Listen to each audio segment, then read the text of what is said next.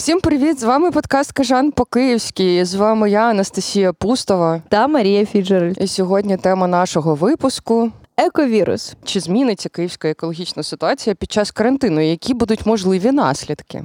Розберемось сьогодні. Що таке ековірус, Маша? Ну так в медіа починають називати коронавірус, бо е, коронавірус потягнув за собою такі наслідки, як е, природа настільки очистилась. Що дельфіни повернулися в фонтани. Нарешті стало видно витягнуту руку в найзагазованіших містах Ні, ну, дійсно, Європи. Дійсно, в Індії тепер видно Гімалаї. Окей, я була в Індії, я не бачила Гімалаї, це правда. Які ти бачила наслідки? Ну я просто бачила багато заголовків, типу там ну, Я дельфіни, звісно. Я бачила в Твіттері купу дітей з плакатами. Я не зрозуміла, що вони хочуть, але в них була якась екодвіжуха. Блін, діти завжди щось хочуть. Це завжди Це, щось це, це, дороге. це Грета, Грета їх навчила щось хотіти, і вони тепер хочуть чогось постійно. До Грети діти нічого не хотіли. Да, вони, вони постійно е, плачуть, що їх не пускають на демонстрації на, назовні, тому вони постять свої фотки або беруть участь в якихось двіжах в зумі з якимись прикольними плакатами. Плюс тут був день землі, природа очищалась. В Венеції стало видно дно. А, У нас завжди у видно нас дно. завжди видно дно, я не зрозумію, what's, the, what's all the fuss about. А, з- з- Венеціанців запрошуємо до Києва, тут видно дно постійно. І ще знизу стукають. І в той, і в той, да, і в той час, як у всіх просто природа очищається, Гітлер повернувся в ставку під Вінницею і таке інше. У нас раптово Київ опинився на першому місці за забрудненням повітря в цей самий час, коли трафіку майже нема, коли, начебто, повітря і спр... до речі, я, я не знаю, як ти на самому початку карантину я ходила по пустих вулицях і думала, боже, як класно у міста відпустка від людей. Треба таке робити частіше, бо реально повітря якось ну суб'єктивно відчувалося, що повітря. ду- Дуже чисте, що реально відчувається відсутність трафіку, відсутність загазованості. Я страшенно раділа з цього і думала, боже, в нас нарешті теж очиститься природа, хоч трошки. А потім ми вирішили записати перший подкаст. Да, потім ми вирішили записати перший подкаст, і все почало горіти. До речі, так, ми, ми від, Це була п'ятниця, 18 квітня. 17. 17-18 квітня. День, коли Київ зайняв перше місце в рейтингу найбруднішого повітря в світі, примудрився, коли всі відпочивали від е, загазованості, Київ примудрився зайняти перше місце. А все чому? Скільки Маша ти казала було пожеж в Києві і довкола? Віталій Кличко, наш мер, сказав 24 квітня, що за останні два тижні було 600 пожеж. 600 пожеж у Києві. 600 пожеж тільки у А, Києві. у, а, у Києві та області, sorry. у Києві ну та це області. виправляє. Ну і залежно від вітру, весь цей дим е, і весь цей страх Божий понісся якраз на, на страсну п'ятницю на нас, що викликало у громадян е, панічне очікування дощу з жаб. Але менше з тим, найбільше насправді тривоги викликали пожежі і дим, який нам принесло з е, Чорнобиля. Да, але вітер з димом не приніс е, радіацію з Чорнобиля, але з Житомирської області, ну і взагалі також із Чорнобиля е, принесло продукти горіння, які е, дуже погано впливають на людей, що хворі коронавірусом, і від цього дуже підвищується смертність. Плюс стрес. Насправді мене вперше вхурделило стресом таким і тривожністю саме Да, в ці да, дні, тому також. що коли ти починаєш бачити повітря, і коли кожен вдох і видох супроводжується просто болем, буквально і очі щіпли, це вже це вже стає рілі стресово. У мене з'явилася власна теорія змови з приводу того, чого люди так масово підпалюють все навколо себе. Я полізла читати про піроманію, і піроманія виникає в людей, коли. Вони у постійному стресі, у постійному напруженні, коли вони щось підпалюють та бачать, як горить вогонь, це їх заспокоює та приносить їм задоволення. Таємна змова піроманів. Ну, мої знання про піроманію всі з серіалів про маніяків, і те, що я звідти винесла, це те, що піромани таким чином, начебто, повертають собі контрольна цитація і очищують її, обнуляють. Тобто, в якомусь сенсі у нас природа все ж таки не стільки очистилась, просто горінням в свій дивний спосіб. Очищення вогнем. Очищення вогнем, да. Ми просто перетворилися на феніксів, місто, яке завжди е, вистоює. Я читала Київ оперативний з початку квітня. Ось коли ну, почалися ці пожежі масові, я прочитала, що там від дівчат підлітків до дідів, які просто виходили на вулицю з сірниками та підпалювали траву, бо прикольно. Я вже Не бачила... тому, що вони там урожай і срака мотика, а саме ну, типу, це прикольно. Ну тоді аларма аларма вже почав пух з тополів летіти. Скоро будуть е, Ой. веселощі вуличні. Але до речі, про теорії, звідки пішли пожежі. Е, Я читала звіти е, цих чорнобильських ентузіастів і голів там асоціації туристичних ті- операторів. Ага, да-да-да. І в них було три версії підпалів саме в Чорнобильській області. Значить, перше це намагання приховати незаконні вирубки лісів, екологія. Ековірус. Еколололо. Друга мені взагалі сподобалася неадекватні сталкери-нелегали, які неодноразово в соціальних мережах закликали до того, щоб піти щось палити в зоні, чихати самоселом чи ще щось. Там насправді є психічно не зовсім стабільні люди, від яких не зрозуміло чого чекати. Це пряма мова. І третя версія диверсія. Ну да, ну і рука Кремля там також е, проглядалася. Звісно. Все, що всього відбувається е, в Україні, в Києві, Ну, ми не зокрема, для можемо того, щоб виключати. Ми не можемо виключати sorry. ніколи не можемо виключати. Да, да, да. Була парочка типов, які їздили на мотоциклі та підпалювали в Ірпіні, їх, здається, підловили. Там проблема в тому, що перші пожежі, які виникли від е, підпалів, вони були далеко коротше від Чорнобиля. Третє джерело вогню воно з'явилося десь всередині області за 30 кілометрів від всіх інших джерел, і воно було найближче до саме Чорнобиля і ЧАЕС. І оце дивно. Оце вже дуже дивно. І е, тих е, травопалів, Ненормальних травопалів, ти маєш на увазі. ну да, ну типа не міських травопалів, а тих сільських травопалів. Їх спіймали, типа і е, засудили, начебто, або збираються. А от тих, хто підпалив всередині області ближче до Чорнобиля, досі не знайшли. Насправді екологія це ж про баланс. І от у нас баланс дебілізму деяких людей, які палять траву, дебілізм влади, е, яка забрала 256 мільйонів гривень з бюджету зони, балансується волонтерами, як завжди. У нас Ну в да. країні, особливо в місті, все балансується волонтерами. Волонтери настільки багато зробили для тушіння пожеж в Чорнобильській області, зокрема, і для забезпечення пожежників всім необхідним, бо вони їхали туди без е, засобів індивідуального захисту. Настя, я бачила, як деякі пожежники тушили пожежу палками та тряпками. Да, да, да, гілками, сосен. Да, я теж бачила ці відео. І, І во- це при тому, що в грудні ми отримали гуманітарну допомогу. Ні, подарунок від Китаю е, 50 блістящих машин. да, якими просто напевно хизувалася влада теж десь на Фейсбуках і в медіа. Зрозуміло, де вони, бо машини, якими їздили пожежники, були т- 30-річної давнини, ці кастрюлі ржаві.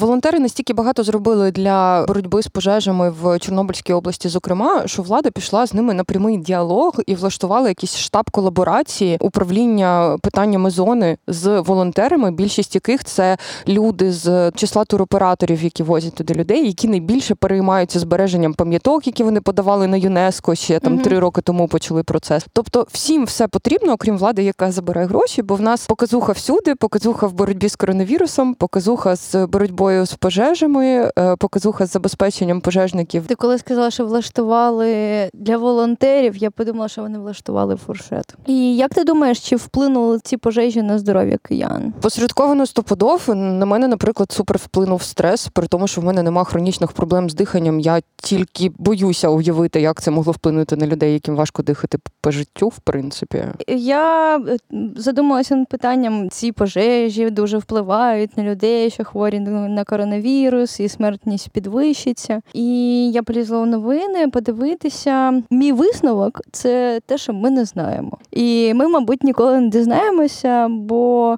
За весь час е, карантину, що у нас є, за весь час епідемічної ситуації в Києві, зробили 12 тисяч 700 ПЛР-тестів. Це нічого. На днях побачила пост від дуже чудової людини на ім'я Матвій Хренов. Він був е, радником. е, Мені вже соромно сміятися з, прізвища, чи ще е, можна. Почекай, почекай. Він був радником міністра охорони здоров'я. Він був ра...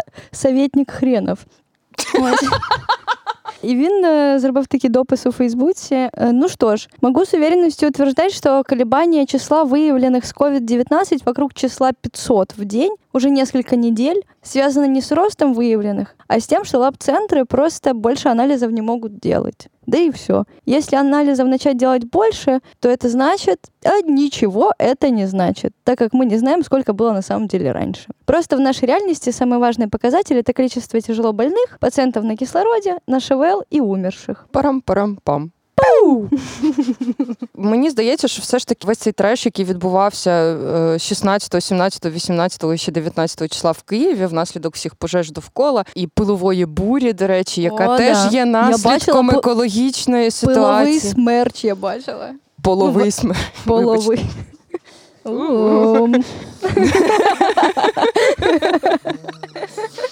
Е, Насправді пилова буря теж наслідок е, екологічної ситуації в е, тому чи іншому Все сенсі. сохне. Все сохне, да. Е, І Земля все горить. Поля, поля сохнуть, е, рапси сіють, е, ґрунти виснажуються, пил підіймається, осадків нема, дощів нема, снігу нема. Нам хана. Але ОПЦ нещодавно помолилися за дощі, то ми бачимо, як воно все А, ну, спрацювало. да. дякуємо, дякуємо, дуже дякуємо. Але тим не менше, у всього цього треша все ж таки був е, позитивний вплив на людей, бо люди таки почали носити маски. Це був момент, коли регулювання якраз посуворішали, коли люди були супер невдоволені тим, що треба носити маски на вулицях. І тут раптово всі почали носити маски на вулицях, всі почали закуповувати собі маски. Закуповлювати на радіо. Станьте персональним соросом та закуповлюйте якісний контент на радіо поділ. Так от, кияни нарешті почали носити маски, але це має свої наслідки для екології. Ми ці наслідки бачимо буквально в себе під ногами. Немає такого дня, немає такого виходу з дому, щоб я не побачила маски 3-4, які Маска валяються. перекоти поле. Да, да, да, бо літають вулицями, бо валяються під ногами. Я хотіла розповісти тобі історію про те, що в мене з'явився новий друг в інтернеті. Він краще, ніж ми, ні- ніж м'я. Ні, він одразу став неправ. Його звуть Костянтин Яловий. Він голова постійної комісії Київської міської ради з питань екологічної політики. Хренов. Блін, передаю привіт Матвію Хрєнову. Костянтин Яловий пройшовся по всіх новинах. Його обличчя побачили усі кияни, бо він сказав: ми встановимо смітники для масок. Послухай мою історію. Настя. Я слухаю тебе. Костянтин Яловий два тижні говорив про те, що у нас з'являться урни, люди будуть їх там туди кидати, потім це все будуть утилізовувати. Він три дні казав, що скоро-скоро з'являться 10 точок Києва, де будуть стояти ці коробочки. Десять. Він сказав, що 10 краще, ніж нуль. Це Ну, по-перше. Десь приблизно на 10 краще. Да.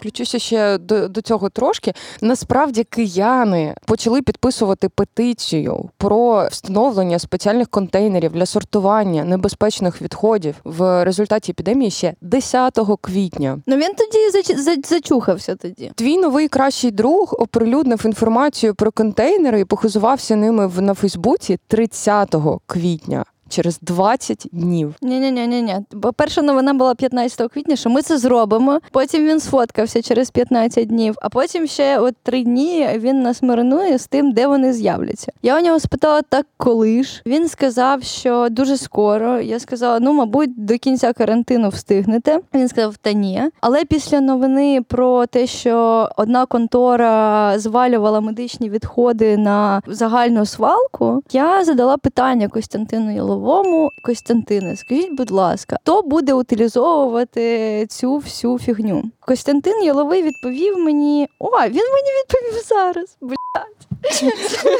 Сорян, сорян. Інтерактивний інформаційний Дуже маркетинг. інтерактивний.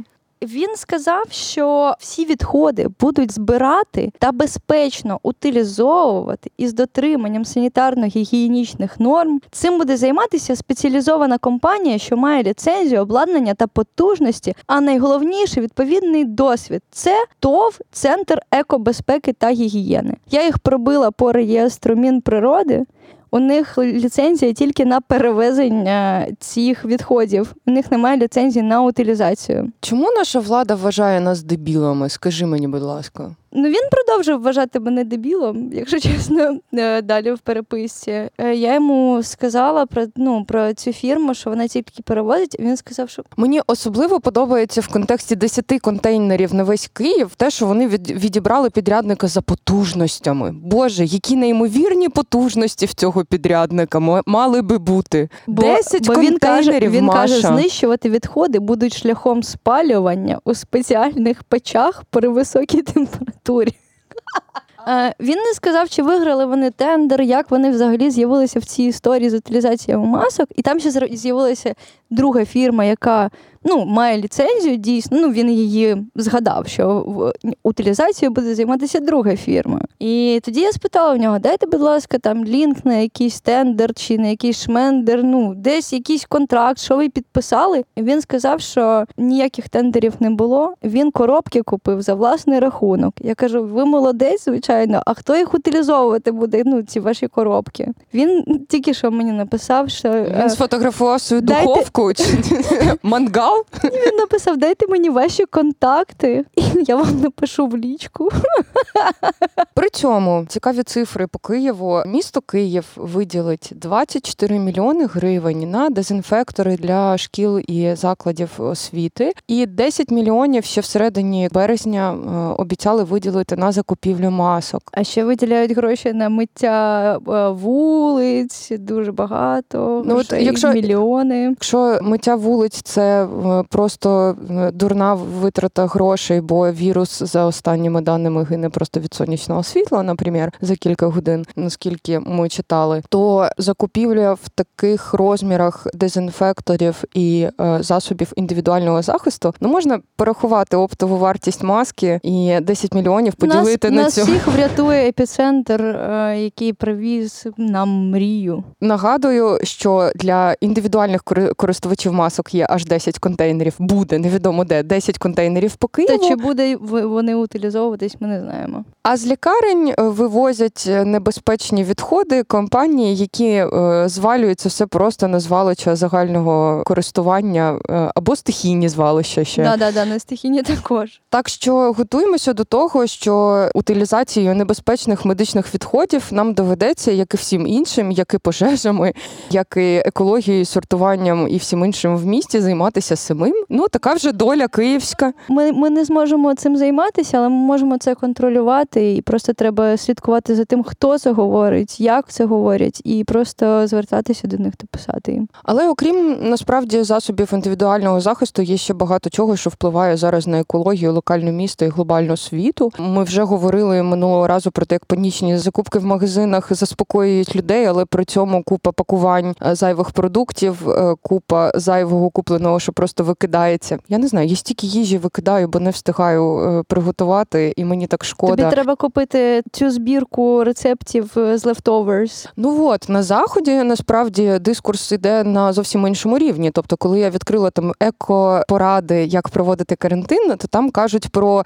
спробуйте готувати власне мило та косметику та засоби е, для дому. От вам рецепти, книга поради, як готувати з залишків їжі, так щоб у вас нічого не залишалось. У нас тим часом е, такого дискурсу немає. У нас невідомо, як сортувати в умовах зачиненого країни без сміття. Вони А вивозять. ти ж казала, що при- приїжджають. Так, вони, вони приїжджають, але для того, щоб вони приїхали, треба заплатити 200 гривень за вивезення одного 120-літрового мішка сміття. На жаль, це не всім по кишені в умовах кризи, безробіття і незрозумілої ситуації. Ну, у мене з'явилася на карантині звичка нова. М, Я сортую пластик окремо, я сортую окремо скло, але я його не викидаю в спеціальний контейнер. Я його залишаю біля дому, бо у мене біля дому дуже багато безхатьків, і вони дуже радіють. Але з пластиком це дійсно можливо зараз е, сортувати пластик, бо з'явилися нові контейнери, е, хвала Ісусу. І я десь е, читала, що вони дійсно доїжджають до місця переробки. Нічого собі. Да. Да, серйозно, їх навіть переробляють. До слова. Слова, хто хоче набути прикольної нової звички, зараз максимально просто, якщо у вас є зайві там 200 гривень раз на там кілька тижнів, зараз максимально просто починати впроваджувати цю тему сортування, бо Україна без сміття забирає мішки, їх не е, зі сміттям просто чистим. Його не треба сортувати всередині. Вони сортують це на станції самі. Тобто, якщо ви хочете почати здавати сміття на сортування, вам зараз навіть не треба його розбивати на групки і пакувати окремо. Просто мийте своє сміття і віддавайте Україні без сміття. Це буде прикольний початок. Є ще один аспект, який мене турбує. У нас тільки-тільки. Трохи почався тренд на екоторби для продуктів в супермаркетах. Люди почали приходити з пакетиками свої, ну, зі своїми торбочками і не використовувати купу пакетів для овочів або там для розсипних продуктів. І от зараз через епідемію дуже велика кількість е, великих супермаркетів почала запаковувати готові вже е, зважені порції овочів і фруктів, щоб їх не мацали руками. А це збільшує радикально кількість пластику, яку ми використовуємо. Тобто, це відкидає нас на шляху відмови від пакетів, мені здається. Бо у нас там були якісь перспективи, озвучували про заборону пакетів в супермаркетах. Тепер невідомо скільки у 2018 році Кличко підписав папірчик, який дуже рекомендує супермаркетам відмовлятися. Ну тобто, це не директива, це просто, будь ласка, давайте всі. Вони взяли курс на це, і наскільки я пам'ятаю, там був якийсь план до там 21-22 року. Але через те, що епідемія зараз не закінчиться, тобто ми вийдемо поступово з карантину, але епідеміологічна ситуація буде так чи інакше у пластику. Ми будемо повуха у пластику, бо це завжди баланс між індивідуальною безпекою, індивідуальним пакуванням герметичним і ризиком захворіти чи підхопити щось брудними продуктами. І у мене, до речі, в сільпо біля дому, сільпо біля цирку. Вони повісили дуже смішні таблички, на яких написано від імені фруктів та овочів. Я розумію, що я дуже привабливий, але, будь ласка, використовую рукавичку, щоб мене помацати. Mm. Але тим не менше, мене просто цікавить, наскільки людство в принципі впорається з цим викликом, бо наразі виходить так: з одного боку, у нас рішення все пакувати в пакетики, що призведе рано чи пізно до і вже призводить до екологічної катастрофи, або не пакувати все в пакетики, як в цих берлінських еко-шопах, де все на на вагу, е, на розв'яз і і в роздріб, і на і на шматки відрізні, там мило, зубні пасти ложками накладають. Але це небезпечно з епідеміологічної точки зору. Кількість людей на планеті така, що небезпека екологічної катастрофи і небезпека постійних епідемій через от таку незахищеність це продуктів масового вжитку. Це це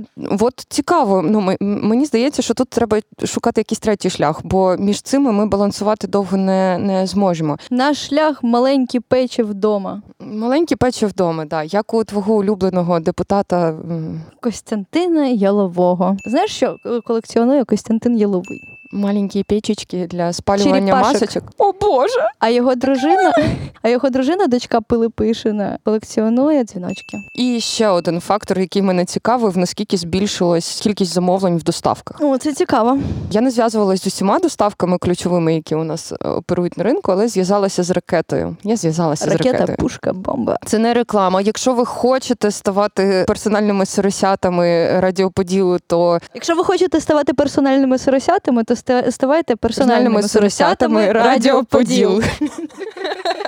А ракета нам не платить, хоча було б непогано. Якщо ви хочете стати корпоративними соросятами радіоподіл, звертайтеся до Паші Бондаренко. Але я дізналася у ракети, що в березні порівняно з лютим кількість замовлень зросла на 40%, в квітні порівняно з березнем майже в два рази. Ула-ла. Ула-ла. А доставки, як ми знаємо, привозять їжу в, в чому? В чому? В пластику! Єй! І насправді це теж опосередковано впливає на кількість пластику, яку продукує місто за час епідемії. Я побачила прикольний прихват. Я ніколи про це не думала. У мене є вдома коробочка, в яку я складаю пластикові виделки та ножі. У мене зараз колекція з 50. Я не Костянтин Яловий, в мене всього десь 50. Колекціонуємо, що можемо. Да. Виявляється, можна в коментарях до замовлення написати, будь ласка, не кладіть мені ці довбані виделки. Я вдома. У мене є залізні виделки. А, добрі люди, використовуйте вбудовані опції в своїх сервісах замовлень, бо вони, здається, є в Uber Eats, принаймні. А, Е, в Глово також Глово. є. Да. Якщо її немає такої опції, пишіть, будь ласка, в коментарях, що вам не потрібні палички, пластикові виделки, стопки серветок, вологих, сухих, мертвих, живих та ненароджених. До речі, замовляти дуже прикольно у, наприклад, мами Манани, і це теж не реклама. Пластикові судочки достатньо прикольної якості. Вони Їх дос- можна повторно використовувати. на них клеїться стікер, не викидай мене. Можливо, я тобі згоджуся ще для чогось. Я І судочки орангутану. я обожнюю судочки мами Манани, обожнюю маму Манану. Мама Манана, привіт. Е, але найкраще рішення ми консультували з партнеркою бізнес, який намагався трансформуватися під е, умови кризи і закриття всіх закладів Опа. під час карантину. Це кетерінг Salt and Pepper. Вони е, завжди були екосвідомі і намагалися максимально відмовитися від одноразових лоточків, але в умовах доставки це важко. І вони придумали А сервіс. тут кейтерінг нікому не потрібен на карантині. Да, вони переформувалися в доставку, але в доставку не просто собі так, а доставку, яка називається Zero Waste. І вони перевозять меню на цілий день в скляних багаторазових пасочках. Коли вони наступного разу приїжджають, вони забирають старі пасочки, їдуть їх мити і привозять нові пасочки. Це офігенний вихід із ситуації для всіх екосвідомих. Якщо ви почали помічати, замовляючи їжу додому, а не в офіс, почали помічати, скільки цих лоточків і судочків у вас за тиждень формується вдома, скільки ви їх виносите на смітник, якщо ви не сортуєте, то звертайтесь до Zero Waste, прекрасні люди. Це не реклама. І знов це, на жаль, не реклама. Все ще, якщо Вони у вас є бажання заплатили? стати персональним СРС. Ні, ми робили безкоштовні консультації для бізнесів е, під час трансформації до ну адаптації до кризи. Пішла натівочка. Да. Ми, ми, теж не, не, не спонсори радіо Подолу. Зелена опція доставки Zero Waste – це звичайно прикольно, але це поки що там один єдиний кейс, який я подібний бачила, принаймні з мого ресерча. А які взагалі є позитивні тренди під час карантину? Що ти спостерігаєш? Ну я спостерігаю, як мої друзі та знайомі масово присідають на велосипеди. Хоча Київ це не я місто присіла. велосипедів. Ти присіла. Ну ти в тому числі, да. Люди беруть е, в оренду велосипеди, вони їх купляють на OLX, вони не новенькі та блискучі, але це засіб пересування. Мій не новенький, блискучий, come on. Але е, ну справді зараз транспорт майже недоступний, плюс е, крайня потреба в якомусь русі. е, Просто так гуляти забороняють, а це все ж таки індивідуальний Я засіб нещодавно пересування. перелізла в ботсад через паркан, і все цвіте, пахне дофіга народу, але всі дистанціюються, і кукуха не з'їжджає біля зелених високих дерев. Це правда. Зелені високі дерева. До речі, про зелені високі дерева ще один тренд цього сезону огороди на підвіконні. Я людина, в якої гинули всі рослини, раптово стала міні-аграрієм. Е, Я вирощую помідорки і е, всякі рослинки для салатів. І я знаєш, в мене знайома постила. Ну що, хизуйтеся, хто що посіяв, е, значить, в цей карантин, поки нудьгували вдома. Там під постом було 120 коментарів. 120. Ці люди, які жили насиченим корпоративним життям, які працювали по 18 годин на день, які решту часу тусили і трошки спали, раптово почали вирощувати помідорки на балконі. Це так мило. Я Мені дуже подобається. заміакулькас. А ще я пророщую цибулю на балконі. Same here. Я її навіть вперше вчора використала в їжу. Це прекрасно. Ням-ням. Ну, до речі, це, це частково трошки впливає на екологію, бо зелень, яка запакована в пластик в супермаркетах, versus зелень, яка в тебе на підвіконні, яку ти можеш трошки підрізати собі в салатик по мірі її виростання. Це прикольна опція. Мені подобається. Я буду продовжувати навіть після карантину, якщо вона не здохне. А Мені цибулька моя подобається. А, ще один персональний досвід: гардероб, реюз, ресайкл. З'явився час перебрати всі речі, подивитися, що підходить, що не підходить, відсортувати, що в ласку на благодійність, що на шафу, бо я жадібна і деякі речі я не хочу віддавати на благодійність, бо вони нові і дорогі. А що можна переосмислити, включити в гардероб або там переробити по-новому, скомпонувати. І я реально завчора собі зробила свій власний fashion-lookbook весна-літо 2020 і зрозуміла, що в мене з гардеробу практичне, що не практичне, звільнила space і буду продовжувати життя цих речей, е, не викидаючи їх, просто купуючи нові, а продаючи е, їх на шафі. Я, я боюся поки що заглядати у свою шафу, але вчора я е, все-таки додавила, е, зробили е, наш онлайн-магазин вінілових платівок, тому що ми за час карантину, щоб знову таки не поїхати кукухою, замовляли майже кожен день по декілька платівок, і у нас просто завалена вся хата цими платівками. Підходячи до висновків нашого випуску про екологію. Нам треба всім зрозуміти, що на Бога не дійся, а сам не, Не будь- баклань. Не баклань. І сподіватися на те, що влада чи нашої країни, чи нашого міста, міста Героя Києва, буде допомагати нам з утилізацією наших відходів. Я би не сподівалася на це. Треба розпочинати вже зараз перебирати сміття. Зараз є якраз часто натхнення на це, і можна використати цей час не на серіальчики, а на те, щоб набути якихось корисних звичочок мінімальних. Маріна Абрамович нам каже, що механічні рухи руками очищують мозок. Треба спробувати нові медитативні практики перебирання не рису, а хоча б власних речей, власного сміття. Миття сміття, заклинання цього карантину, миття сміття на радіо Поділ. Поділ. Якщо є можливість щось контролювати, то це контроль власного будинку, який не закінчується стінами твоєї квартири. Вибирайте собі улюблених депутатів, мон- моніторте їх е, діяльність та задовбуйте їх, їм буде приємно. Вони для того і обрані нами, щоб ми їх довбали. Ну, всі хочуть фідбеку, дайте їм фідбек. Фідбека їм! Фідбека! Цей подкаст є частиною спільноти українськомовних подкастів Радіо Поділ. Ставайте персональним соросом Радіо Поділ. На Патреоні Пишіть свої відгуки в Apple Podcast, ставте нам п'ятірочки, або четвірочки, або трієчки, або двієчки, або одинички. Але Або ставте ш- щось. або шліть Маші дікпіки. Будь ласка, Паша, не вирізай про дікпіки. Знаходьте нас на Фейсбуці і кажіть нам, що ви про нас думаєте. Наче нам це цікаво. Наче нам це цікаво. Е, Знайдіть першу Машу Фіцджеральд. З вами був подкаст Кажан Под... З вами був подкаст. З вами був подкаст Кажан по-київськи та її ведучий Марія Фіцджеральд. Настя Пустова. Поділ! На радіо Радіо, радіо, поділ, поділ, поділ, поділ.